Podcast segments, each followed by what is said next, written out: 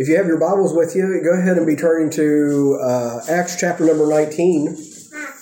Acts chapter 19 is where we'll be. And uh, glad to have our visitors with us this morning. we have others that will be showing up as, uh, as we go through here. But um, as you're finding your place, let's go ahead and we'll go to the Lord in prayer and ask His blessings on our services today. So let's pray. Dear Lord, we come to you today. Thank you for your blessings. And we do thank you for the day that you've given us. Lord, we thank you for the opportunity that we have to be in church for those who have gathered out here. Lord, I just pray, Lord, that you would uh, meet with us here today. I just pray that you would guide and direct our, our thoughts and our words, Lord, that the things that we say would be uh, helpful and accurate. And, and Lord, I just pray, asking, asking you, Lord, that you would be with those who are still on their way out today, be with those who are unable to be with us due to work and uh, sickness and different obligations. Lord, we pray, ask you that you would use this church to be a light in this community. Help us, Lord, as we study your word, that it would strengthen our faith, grow us in our walk with you, Lord. And Lord, I just pray if there's one here today that don't know you as their Savior, that today would be the day that they would be saved. We thank you and we do love you. And those things we pray in Jesus' name and amen. Okay, so where we've been at in Acts, we've been uh, following the the birth and the growth of the early church in the first century and we've been seeing how uh, God has used different methods to uh, motivate his believers to go out into all the world and preach the gospel. And so, in the section that we're at in Acts now, we've been following Paul's movements. He's on his uh, what's often called his second missionary journey. He has went throughout. Um, actually, he's on his third missionary journey now, isn't he? Getting ready to start it. But anyway, he has went throughout the region of Galatia on the first one. Uh, then on his second missionary journey, uh, he made it as far as over into Greece and throughout parts of Europe and started churches there and he strengthened the ones that had already been started. And now as he's going back on his third journey, he's going to be uh, heading back into Ephesus and he has faced many different things and he has uh, everywhere that he's went, he has left behind fledgling churches, groups of believers that are indwelt by the Holy Spirit and enabled by the Holy Spirit, and God is growing his church. The Lord promised that he would build his church, and he was doing it. Uh, he's using mankind, and it's a uh, an encouragement to us as we watch God using uh, feeble and fallible men to do mighty things. And it's not the power that we have, it's not the ability that we have, but it is God, it is His Holy Spirit working in this world, working through us. And so we can be encouraged by that. And so where we were at last week is that uh, Paul left Corinth. He went back through and updated the church at uh, Jerusalem and at Antioch. And while he was gone, he left Aquila and Priscilla in Ephesus. And they met up with a man by the name of Apollos. Apollos had uh, only had a little bit of information. He had only uh, had the the message of John the Baptist as he went saying, "Repent, for the kingdom of heaven is at, at hand," and they uh, filled him in on what he was missing out on, how Jesus had come, how he had uh, came. He was the Son of God. He lived a perfect and sinless life. Uh, he bled and died at the hands of sinful men, was buried, rose again the third day, uh, victorious over death, hell, and the grave. And as they told Apollos this, it uh, kind of rounded off his knowledge, his theology. It brought together all of the the missing spaces that he had in his uh, understanding of the Old Testament, as he had studied out, as he had learned, as he had been instructed in the Scriptures. The the key piece that most of the Jews were missing out on was the fact that Jesus wasn't just coming uh, to reign; he was first coming to suffer. Before he would be the lion, he was going to be the lamb. And so, whenever they read through the Old Testament scriptures, when they read through the prophecies, uh, there was always uh, there was always a missing part for them. There was always something that didn't quite line up because they were looking for someone who would rule and reign, someone who would uh, throw off the oppression of Rome and of their enemies, and that would cause Israel to rise above and that would rule and reign from Israel over all the earth. That's what they were looking for. But then there's uh, places like Isaiah 53 where it talks about him being smitten and afflicted and uh, as a lamb dumb before he shears and all these things. And so as Aquila and Priscilla were talking to Apollos, they filled him in on the rest of the story and he believed, and then he was able to go and proclaim the word of God with boldness to all of the Jews that were there and to the other folks that would come out and would listen. And he went on to uh, back to Corinth, where Paul had just came from, and they sent letters with him to Corinth, and he, I believe, he ended up becoming the pastor of Corinth. We don't know for sure, but there's certain things that make it seem that way. But anyway, he went to Corinth and kind of filled in the gap where Paul had left a vacancy. Uh, Apollos came in and filled that gap. And we see this as the way that God works. He knows how to move hearts and to move men. Even the fact that we are here today from many different countries, many different locations, God has a way of bringing people together to uh, to do what suits Him. Okay, He knows how to fit the body together, just as God at the very beginning formed man out of the dust of the ground, breathed into his nostrils, he became a living soul. God is also doing that with his church, which he likens to he likens it to a body, and so he is forming it as he sees fit. And so he's moving people around, he's changing around things, and through all of this, he is growing his church. Okay? And so, anyway, Paul has left Aquila and Priscilla there at Ephesus. They are uh, witnessing, they are sharing the gospel, they are uh, seeing people saved, and it is a work that's being done by lay people, by tent makers, by people who don't have an apostleship, don't have a vocational calling to ministry or anything, but they are bearing witness in the place that they're at. And they're an example to each and every one of us that you don't have to be a pastor, you don't have to be a missionary to be a witness. And so, as they're there in uh, Paul's absence, people are being saved, a church is being formed, the ground is being prepared for Paul to come back. And what we're going to see today is that Paul comes back to Ephesus where they've been preparing the ground and he's going to spend a long season here. And we've talked about already how uh, early on in his ministry, he would stay very short stints in different cities. People would be saved. He'd give them a very, uh, very uh, elementary foundation. And then he would move on to the next place, just jumping from place to place. But as his ministry has uh, advanced, we find that now he's spending longer times in less places and getting people rooted and grounded.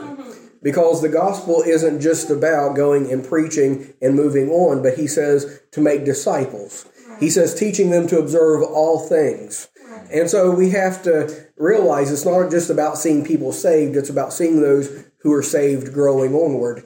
And this is what Paul's beginning to do. He's spending longer periods, he's getting uh, people rooted and grounded in the faith. He's seeing them grow. He's seeing their knowledge become uh, much more firm in the gospel so that they are able to minister to others. He tells, I believe it's Timothy later on, that uh, Timothy is to teach others that are able to go on and teach others after him. Okay? And so we see this uh, process going on within Christianity that it's not supposed to be confined to one place or to one person, but that it is to be going forth uh, and spreading from person to person. And so, as I am preaching the word to you and you're understanding it, you're taking the knowledge that you are uh, receiving, and rather than just building it up and holding it up in your minds, you're taking that and then you're sharing it with other people, and then they're sharing it with other people. And we see that growing onward over and over until the, the gospel is spread throughout this world, right? right.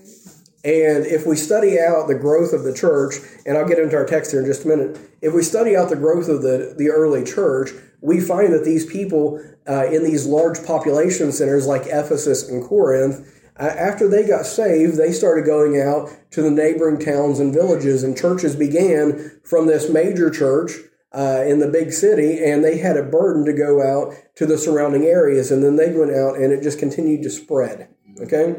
And that's what it is intended to be is that we share the gospel with the next one. We share the gospel and it continues going onward. And uh, so that's what we see in this. But I want to start out here in uh, Acts chapter number 19. And I want to go ahead and read the first seven verses here.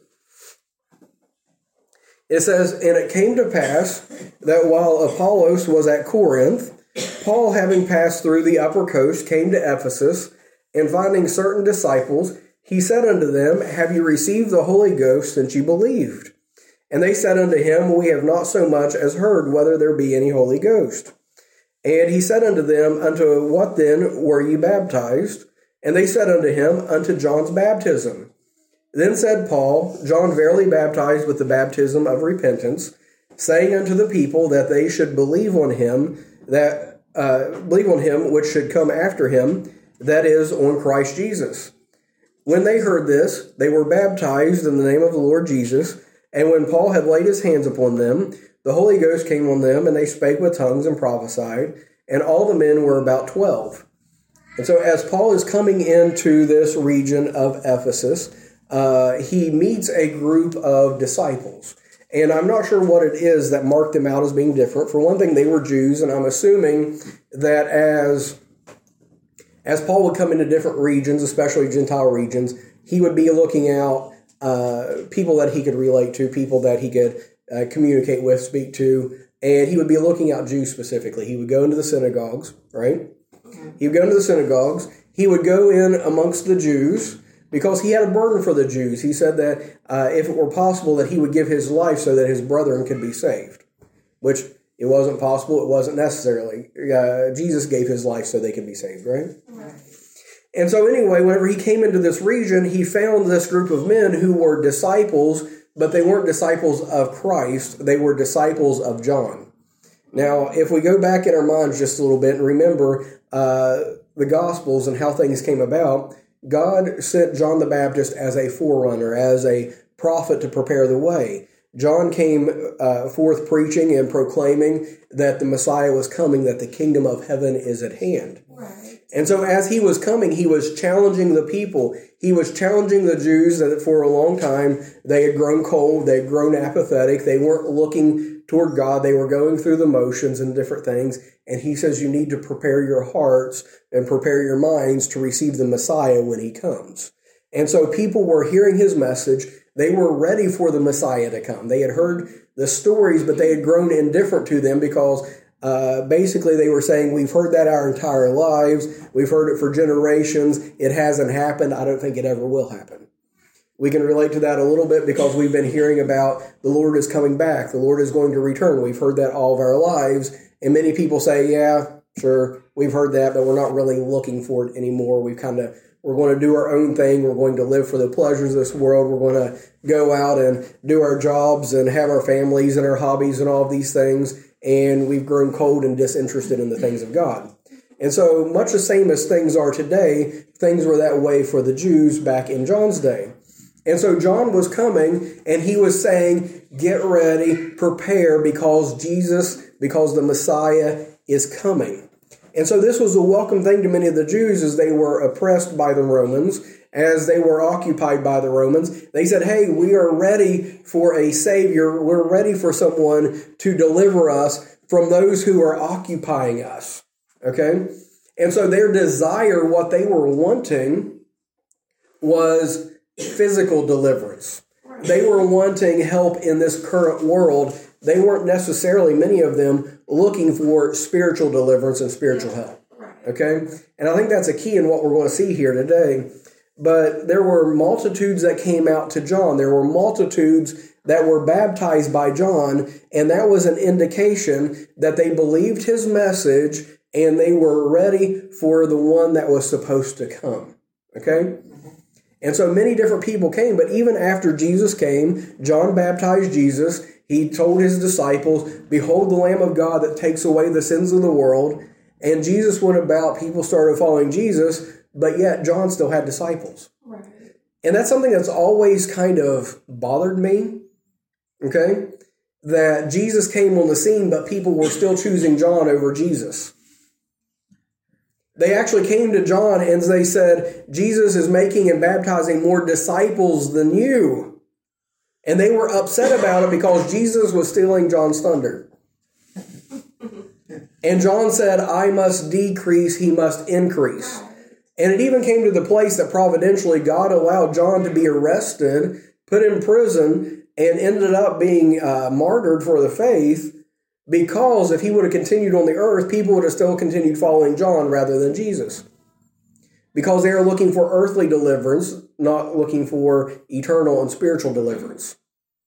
And so, whenever we find uh, these people here at Ephesus, apparently they have heard John's message probably from Apollos. Mm-hmm. Remember, Apollos came to the area and he was preaching John's message. He was coming saying, Repent, for the kingdom of heaven is at hand. He didn't know about Jesus yet. Apparently, he was ready for a spiritual kingdom, but all those who were listening to him and following him said, Hey, that sounds good. We want someone who's going to come and fix our problems. Yes, we'll sign on to this. We will be baptized. And so, whenever Peter, or excuse me, whenever Paul comes, he meets these people. There's 12 men, and he knows that they're disciples of John, and he asks them, Have you received the Holy Spirit since you believed? And they said, We don't even know there is such a thing as a Holy Spirit. And something interesting about that is it shows us how partial or how incomplete their belief is. Because one thing that John said, if you, uh, I won't turn there for the sake of time, but if you look in uh, Matthew chapter 3 and verse 11, John's message was there is one coming with or coming after me whose shoe latchet I'm not worthy to unloose. He is going to baptize you with fire and with the Holy Ghost. Okay? And so John's message, what Paul points out to them, is that John's message was believe on the one that was coming after him. Believe on Jesus that was coming after. They weren't looking for anyone after Jesus. They weren't looking, or excuse me, after John. They'd only heard part of the story. They'd only picked up on the parts that they'd liked. They only believed uh, what they wanted to about John's message, and they had never been converted. They had never actually been saved and they weren't sealed with the Holy Spirit. They weren't following after him. We don't know what it is that um, stood out to Paul whenever he met these men. They claimed, like I said, to be disciples, but Paul could could kind of sense that there was something wrong. Right? They had no evidence that the Holy Spirit was indwelling them. And he said, There's something wrong with this, and that's why he asked, Have you received the Holy Spirit? Now, there's a lot of misunderstanding about this passage. Okay? A lot of misunderstanding about the Holy Spirit, about Paul laying his hands on them, about them speaking in tongues, and all these different things. But whenever Paul says, Have you received the Holy Spirit? he's not sensing any spiritual uh, maturity in them. He's not seeing any sign of the Holy Spirit working within them. And so he's questioning okay, if you say that you're a disciple, why isn't there any evidence to back it up? Mm-hmm. And so they said, we haven't even heard if there be a Holy Spirit. Okay. And he says, well, why were you baptized? He says, well, we were baptized because of the message of John. Mm-hmm. We haven't heard of Jesus. We haven't heard of the Holy Spirit. We haven't heard of the work that he's going to do. We just got caught up in the moment. We got caught up in the message and we signed on, but we never truly believed. We never truly understood. And so that's whenever Peter preaches to them the truth. He preaches to them Jesus and what Jesus' kingdom means, and then he lays hands on them and, and they receive the Holy Spirit. Okay? And so a lot of people get tied up in this fact that whenever he laid hands on them, that they spake in tongues and they prophesied, and they put it out as if there's supposed to be some sort of a second blessing or that there's some way that after we get saved, then we need something else in order for the Holy Spirit to come in. But the Bible tells us in Romans chapter 8 and verse 9 that if you don't have the Holy Spirit dwelling in you, then you are none of His. Right. That from the moment of salvation, the Holy Spirit indwells us. Right. The Holy Spirit is inside of us and is sealing us and is living in us. Now, a lot of people get confused. There's a difference between the indwelling of the Holy Spirit and the filling of the Holy Spirit. Mm-hmm. Okay? And what the filling of the Holy Spirit means, it doesn't mean that you speak in tongues, it doesn't mean you prophesy. It means that the Holy Spirit has control of you. Right. So at the moment of salvation, the Holy Spirit indwells you. You have the Holy Spirit. In order to be filled with the Spirit, that means the Holy Spirit has you. Right. You see the difference? Yes. Okay? The indwelling means you have the Holy Spirit. The filling means He has you. Mm-hmm. And so we have a decision to make daily who's in charge, who's calling the shots, who's leading. And if we are submitting to the Holy Spirit, if we are allowing Him to be in control of us, then we have the filling of the Holy Spirit. He is the one that has the steering wheel, if you will. He's the one that's at the reins. The Bible says, Be not drunk with wine wherein is excess, but be filled with the Holy Spirit. Right. And what it means by that is as alcohol takes over your mind and your personality and it changes who you are and it changes the decisions you make and the way that you act. If you allow the Holy Spirit to have influence and have control over your life, it will change your uh, personality, your attitude, your actions, the way that you act mm-hmm. in a similar way as alcohol. Uh, but also, similar to alcohol, you have to continue your exposure to it in order for it to continue having its effect. See, if we are not continuing to walk with God, if we are not continuing to allow the Holy Spirit to lead, if we are not continuing to seek out His will and His way in our lives, we are going to drift away. He's going to have less impact and less inf- uh, less effect on our lives. Mm-hmm. And we're going to revert back to our old ways of doing things. And we're going to allow the flesh and the old man to be in charge. It is a choice who we yield to. Yes. Right? And uh, there's an illustration I heard on this, and I wish I would have prepared and would have brought it, but but the illustration was if I was to take a a bottle of soda, say I had a, a bottle of Coke here, and I held it up, I asked you, what is this? And you'd say, it's Coke, right? Yeah. But what if I dumped all the Coke out and I held it up, what would you say I had? Can. Do it? A can. A can, a bottle, right? Yeah. And so you're going to you're going to decide what this is by what it's filled with, right? Yes. And so what it's filled with is going to determine its identity, its character, what it does. Okay? And it's the same way as whenever the Holy Spirit is filling us, we become identified with Him. We begin to take on His character. We begin to be refined and changed, mm-hmm. right? We begin exhibiting the fruits of the Spirit because we've allowed it to control us. Right. Okay? And so, for the people who are seeking after extraordinary, miraculous, or uh, fantastic things as signs and wonders of the Holy Spirit infilling us, they're looking for the wrong things because what God what God wants to do through His Holy Spirit is to change our nature, to change our direction, to change our will, not to make us roll around on the floor, run laps, or speak in tongues. Okay? That is His desire for us. It wants to the Holy Spirit is seeking to glorify God and to transform us into His image, right? Not make us a carnival sideshow. Yeah. Okay. Mm-hmm. But whenever we see this passage here, these men had a partial belief. They had an acquaintance with God and with uh, the truths of God's word. They didn't fully understand it yet. And so, whenever they did understand it, Whenever they did believe, then they received the Holy Spirit. Right. Okay? There are many people in this world today that have a casual understanding of God, mm-hmm. have a casual understanding of Jesus and of the things of God. Many people know that Jesus was a man, that he was the Son of God, that he was born of a virgin in a manger. They know the Christmas story. They know the annunciation of the angels. They know how he grew up, how uh, whenever he began his ministry, he did miracles, signs, and wonders, had the disciples following him. They know about the loaves and the fishes, about the walking on the water. They know all the stories. Yeah. They know that he was crucified, that he was buried, that he was risen again. They know these things. Mm-hmm. But they have never believed on them to bring about salvation of their souls and forgiveness of their sins.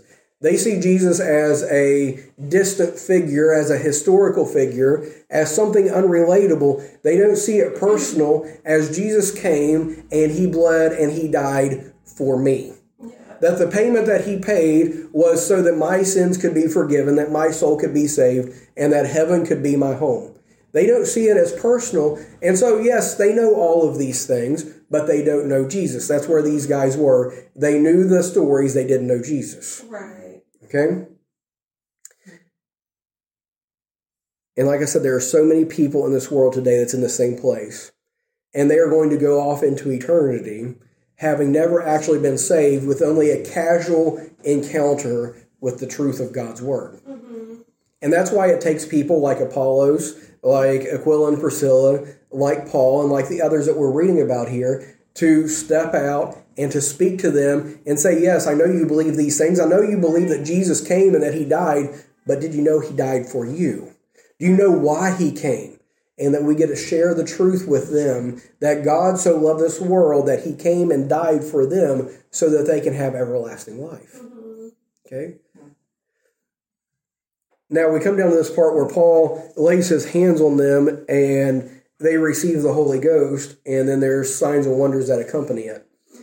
So the question comes now why did it happen this way? Is this the normal way? Is this the way it usually works? Whenever you got saved, did you have to wait for someone to come and lay hands on you for you to receive the Holy Spirit? No. No. In most of the places throughout Scripture, uh, this isn't the way that things go. People believe, and the Holy Spirit comes upon them, and then they follow up with believers' baptism, right? Baptism is a sign that they believed. It is them showing that I've turned from the old life to the new life, right? That they have made a decision, that they have repented, if you will. That is what the baptism is. But there are certain occasions in Scripture where things happen in a different order. We've talked about how Acts is a transitional book, that there's purposes and there's reasons behind this. And one of the important things that stands out in this is the presence of tongues. Okay? And does anyone know what the purpose of tongues was in Scripture?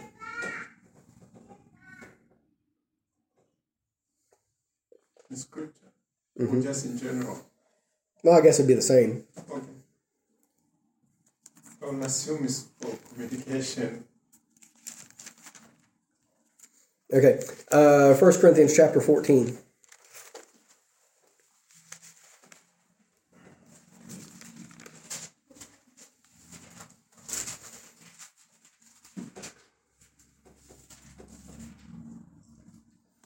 Okay, 1 Corinthians 14, verse 21. It says, In the law it is written, so this is in the Old Testament, okay? In the law it is written, With men of other tongues and other lips will I speak unto this people, and yet for all that will they not hear me, saith the Lord. Wherefore tongues are for a sign, not to them that believe, but to them that believe not. But prophesying serveth not for them that believe not, but for them which believe. And so in this, we find that Paul is telling the Corinthians, as they are carnally using the gifts of the Spirit and things, that tongues was a sign that was prophesied in the Old Testament to the unbelieving Jews. The prophet told the Jews that God is going to cause foreign tongues, unknown tongues, to be spoke in their streets as a sign of judgment because of their unbelief. And whenever they see those things happening, they're going to know that judgment is upon them, is going to be a sign of warning to them. And so this says that tongues is for a sign of judgment upon the unbelieving. And so why is it happening at this occasion? We find there are several occasions that it happens. It happens on the day of Pentecost, right? Mm-hmm. They have crucified Jesus. They are rejecting him. They are refusing him. And after they have crucified him, the Holy Spirit comes on the day of Pentecost and it shows whenever the, the tongues are spoken in the streets of Jerusalem that God's judgment is coming upon Israel for rejecting him. Right? We find it goes further that whenever the first, well, when the first uh, Samaritans and the first Gentiles believe, the then tongues come upon them as well, showing that God is doing this work and showing a sign of judgment on the Jews that are refusing to believe as the gospel is going out to those who are half Jew and those who are Gentiles.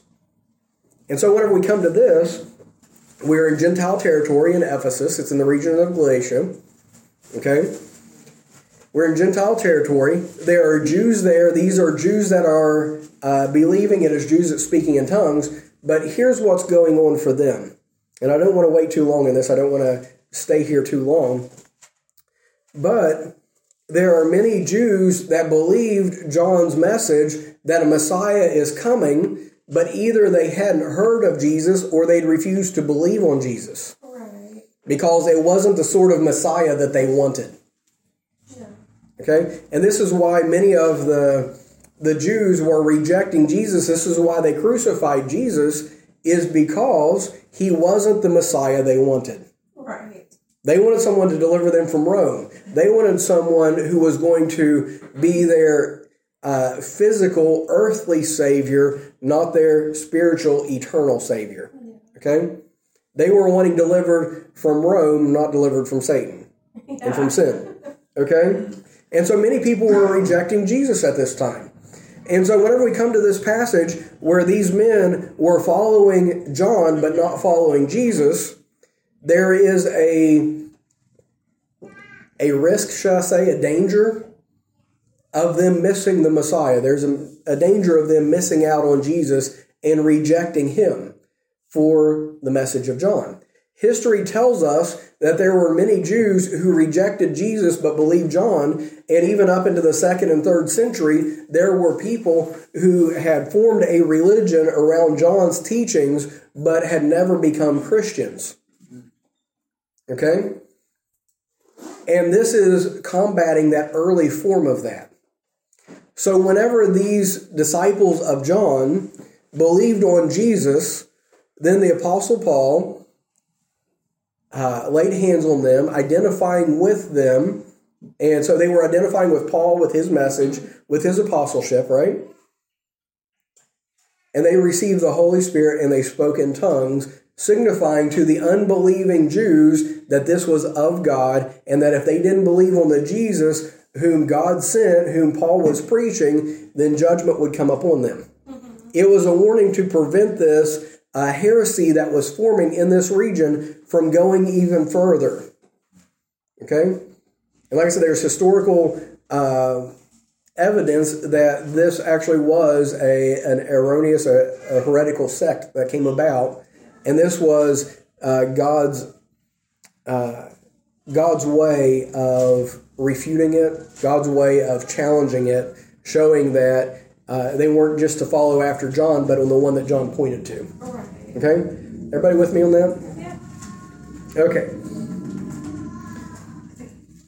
And so, anyway, we see here they had a, a partial belief. They received the rest of the information. And whenever they believed, they were baptized, they received the Holy Spirit, and they followed after Christ. Mm-hmm. And this was the beginning of the, well, not a beginning, I guess they would have been united with the believers that were with um, uh, Priscilla and Aquila, right? And so we come down to verse number eight. I won't get as far as I was hoping, but that's nothing new. okay, we come down to verse number eight, and it says, And he went into the synagogue and spake boldly for the space of three months, disputing and persuading uh, the things concerning the kingdom of God. But when divers were hardened and believed not, but spake evil of that way before the multitude, he departed from them and separated the disciples, disputing daily in the school of one Tyrannus. And this continued by the space of two years, so that all which dwelt in Asia heard the word of the Lord Jesus, both Jews and Greeks. And so Paul, as his manner was, is the way he normally did things, he went to the synagogue, and it says for three months' time. It took him a little while to kick him out. Usually it was three weeks. This time it was three months. Yeah. And so, anyway, for three months, he came into the synagogue and he was opening the scriptures. He was poring through the Old Testament with them. He was reasoning and, and proving to them that the Old Testament prophecies were fulfilled in Jesus. That all of these things point to Jesus. Mm-hmm. And many of the people were believing. Many people were being converted. Many people were being saved because Paul was showing in the Word of God clearly that this was the one who was prophesied, the one that should come, that Jesus is the Son of God in flesh. Yeah. Okay? And so many people were believing, but what we find with religion oftentimes is religion likes control, it likes power, and it doesn't like to let go of any of that. Right. So, as the religious leaders were seeing their people leave them and go to Paul, as they were seeing their hold on that region disappear, and even more so when they were seeing Gentiles brought in amongst them because they were a prejudiced lot, right? Mm-hmm. When they were seeing there was no longer they were their special separated people, but now they were a mixture of Jews and Gentiles believing on Christ, becoming one body and one church. The religious leaders didn't like that. And so finally, after they began to rise against Paul and began disputing with him, and um, it says they believe not, but spake evil of that way. By the way, whenever it talks about that way, it's talking about Christians before they were known as Christians. It was kind of derogatory, that way. Those people. Okay? They spake evil of that way before the multitude, and he departed from them and separated the disciples. So, as all of this was going on, and there was turmoil, there was chaos, there was all of this stuff happening, Paul says, Find them. If you're not going to believe, if you're going to stand up and you're going to uh, scorn and mock and rail against us, then we're just going to separate from you. And so they do. And so they just they just move down the street. They go to the school. There's a school of, of one Tyrannus. What a name, right? Yeah. Whatever his last name was Rex. But anyway, sorry, I couldn't help. But anyway, they went to the school of Tyrannus, and they had a a building, a place where they could meet together. And Paul used that opportunity for uh, two years' time to meet with the people, to teach them, to preach, to uh, share the gospel. And it says that all of the people in Asia, now that's not talking about China and Japan and Taiwan and India, that's not talking about that, but that region of the Near East throughout what we would call the Middle East right now, that the gospel went from Ephesus because it was a major port city.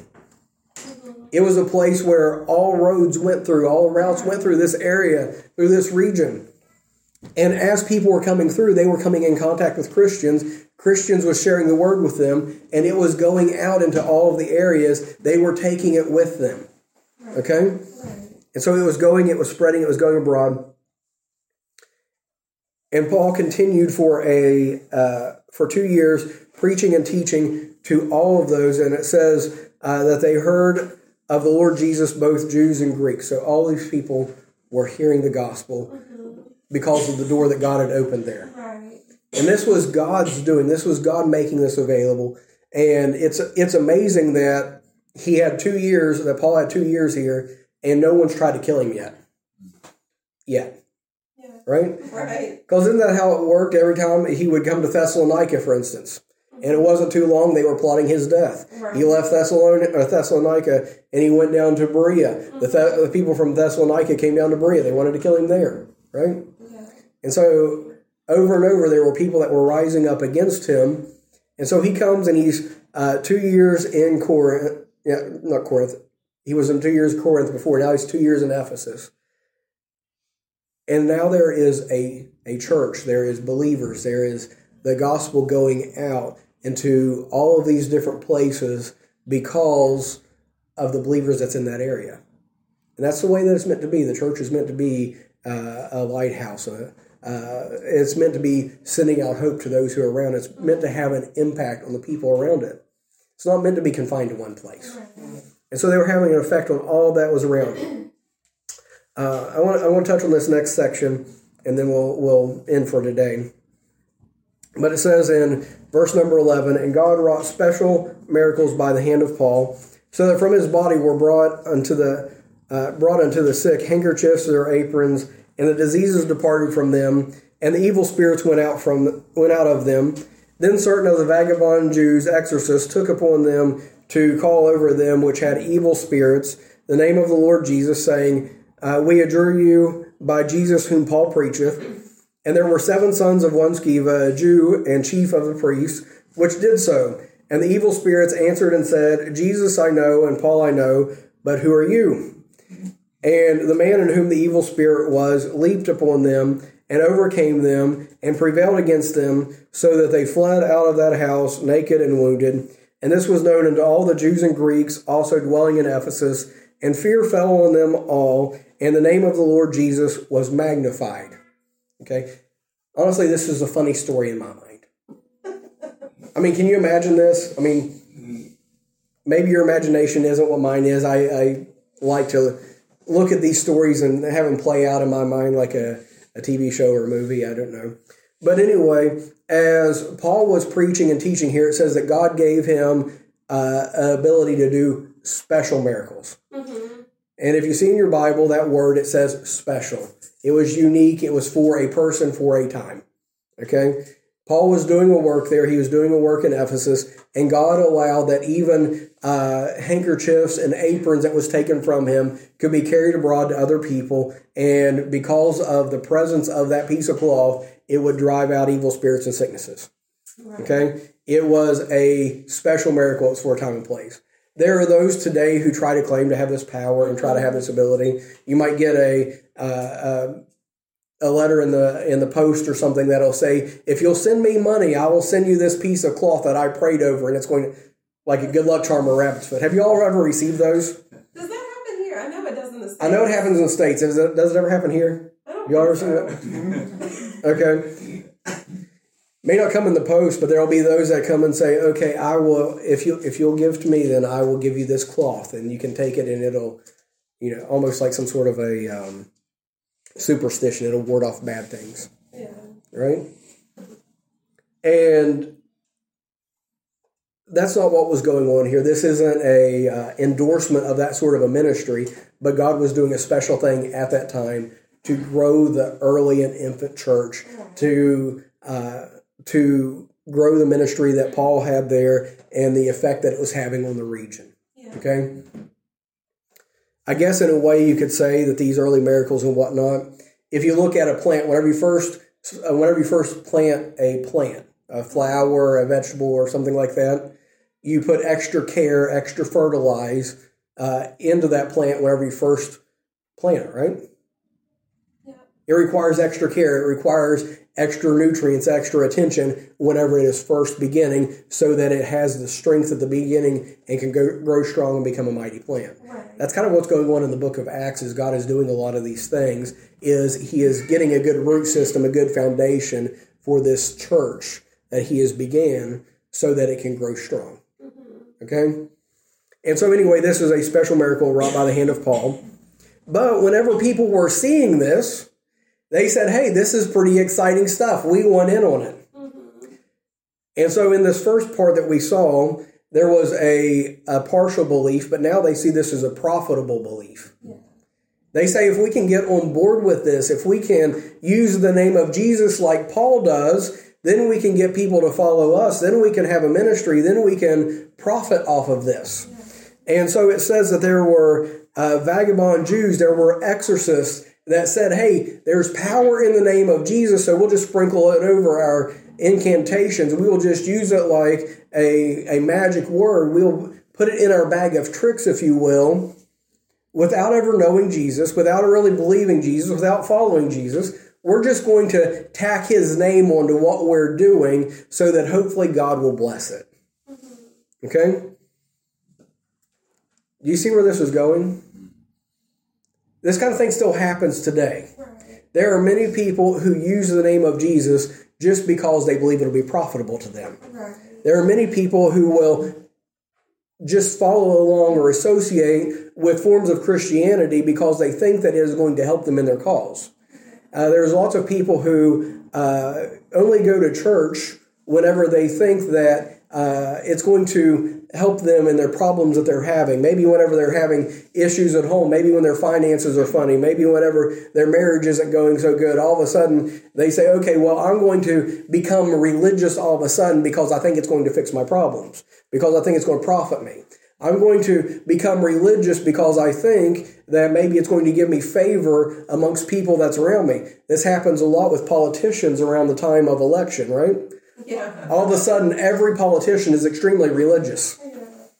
They will have a pastor, a priest, or someone endorsing them. They'll put up pictures they have with the Pope or someone, right?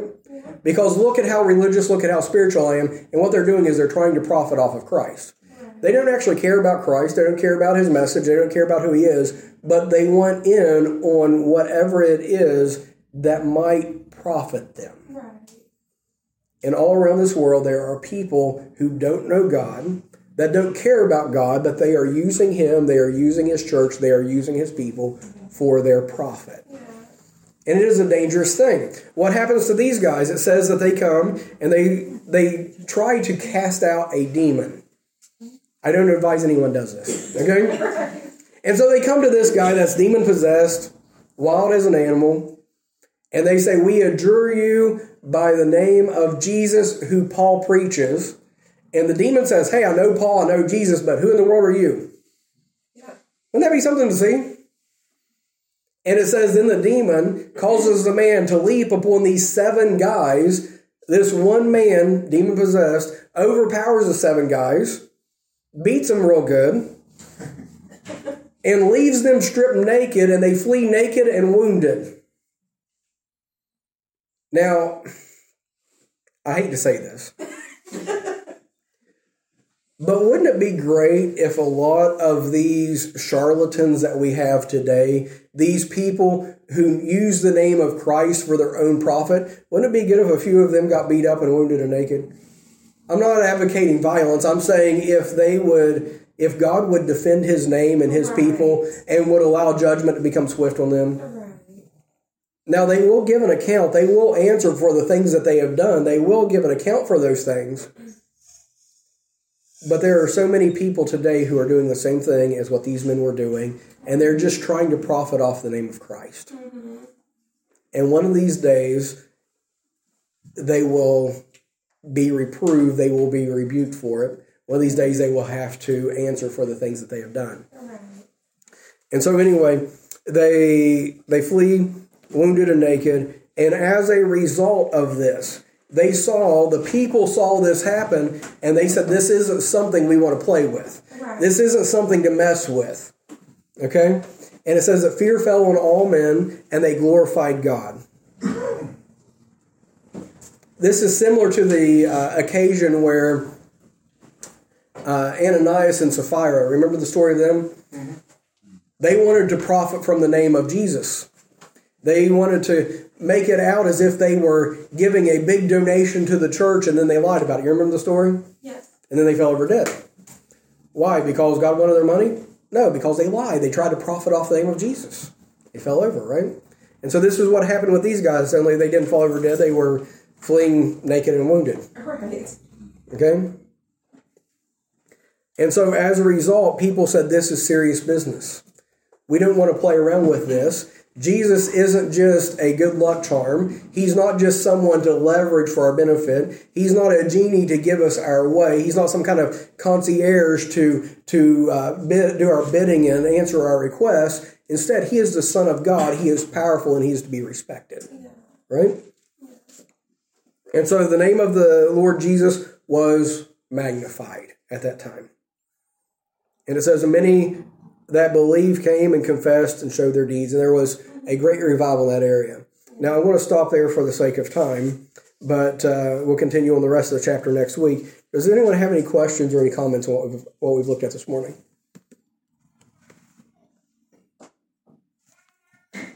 Praise the Lord. I want to ask a question. Okay. Okay, so uh, if you're in a church, Mhm. a particular country, maybe in your country, and um, you left the church for another country, hmm and the church has two groups. One is the you are you are you were a minister in the church in your country, hmm and there are two groups in the that they are running on WhatsApp page. hmm and one of the group is for the main ministers group. hmm So when you left because you changed your number, hmm you were no longer in that group. Then when you came to another country and they know that you had come to another country, Mhm. they put you in another minister, in the same ministers group. You know there were two ministers group. So they put you in another one that has to do with financial contributions. hmm They didn't put your new number in the main minister group where you share the word of God. They put you in another group where there are financial contributions. hmm And um, yesterday you got a message that we are contributing for the pastor's birthday. hmm And um, for example, Sister Essay has not brought a contribution. Brother Andrew has not brought his contribution. And since you came to this new country, none of these ministers have ever called you to say, How are you doing? Is everything okay? What would you do? I don't know if that's something I should answer publicly. okay. Um, I will answer carefully publicly. If you want to talk about it more later, we can, okay? But what we find as a scriptural example in Scripture, okay? We find an emphasis on local churches, we find a, an emphasis on giving where you're at, okay? It's not a matter of funneling all the money back to the home country or anything like that. Another thing is that it is always done willingly. It's never done by force. It's never done uh, in any way that uh, puts pressure on someone to give. There's no place in Scripture where Paul is calling out and saying, Why haven't you given anything to me? Right. Okay? He even takes pains and great efforts to make sure whenever he is taking up collections for the poor, whenever he's taking up the collection to go to uh, Jerusalem, for instance, that there would be no collections whenever he came so that people wouldn't feel as if they were being pressured or forced to give. And so, with all of it, it says that God loves a cheerful giver. That we're not to give by restra- or by constraint. We're not to be uh, contributing because we have to, or feel like we're forced to, or because we're guilted into it. And Paul took great pains to make sure that people knew that he wasn't profiting from them, that he wasn't pressuring them, but that they were giving because they wanted to, out of the desire of their heart, for the love of God, the love of his people, the love of his work. Okay? And so you see that over and over in Scripture. But whenever we find uh, people who are putting pressure on finances, whatever they are, the Bible says one of the qualifications of a pastor is not greedy of filthy lucre. Yeah. That means un, un, uh, unjust financial gains. Whenever they're all about the money, they're not qualified to pastor. Okay? Thank you. Can I say something else? Yes. Sorry, I'm taking some of our time. So, as a believer, it happened to me and it happened yesterday. So, I was really pissed. I, I was pissed because since I traveled down here, none of these ministers have ever called me to mm-hmm. say, How are you? or say a word of prayer. Mm-hmm. They were more particular about the gift for the pastor, the pastor's birthday. So, I said, What am I going to do now? So, something said, Talk to them. Mm-hmm. So for the first time, I I opened the I opened the Bible and said, Holy Spirit, give me something to say. Mm-hmm. So I saw that I was facing Philippians. Mm-hmm. Philippians 2. Something said, tell them this. Philippians 2, 2 to 4. I'm going to read that. He said, Fulfill ye my joy, that you be like minded, having the same love, being of one accord and of one mind. Mm-hmm. Let nothing be done through strife or vainglory. Mm-hmm. I discovered that they were not particular about my welfare. They were mm-hmm. not particular about my faith or if I'm if I've started a church. They were particular about what I could bring. Mm-hmm. so this was the appropriate. When I saw this, I was happy because I knew that the Holy Spirit has spoken the right word to me, and I sent it to them. Now they all, some of them started talking to me, not on the same WhatsApp page. They came individually to say, "We are sorry, mm-hmm. forgive us, we mm-hmm. did wrong," mm-hmm. but they were not bold to go into the WhatsApp page because if they do, maybe the pastor's wife will say, "Why are you doing that?" You understand? Or I don't know, but somehow they were not bold enough to say they were sorry on this WhatsApp page. So I, I knew what I did yesterday, so I'm just asking Yeah. as a believer if what they did was right or if what I did was wrong. Thank Well, you. You've got a principle in the Bible. that There's a, a good Bible word, communicate. Okay, Exactly, yeah. communicate. We uh, we usually uh, connect that word with uh, conversation, with talking with one another. But communicate is often used in the Bible uh, regarding giving, regarding uh, ministry, and different things like that. And it's the idea of an exchange Yeah. whenever we communicate verbally, we are exchanging information. But whenever Paul uses the word communicate, he says, You have communicated time and again in my need.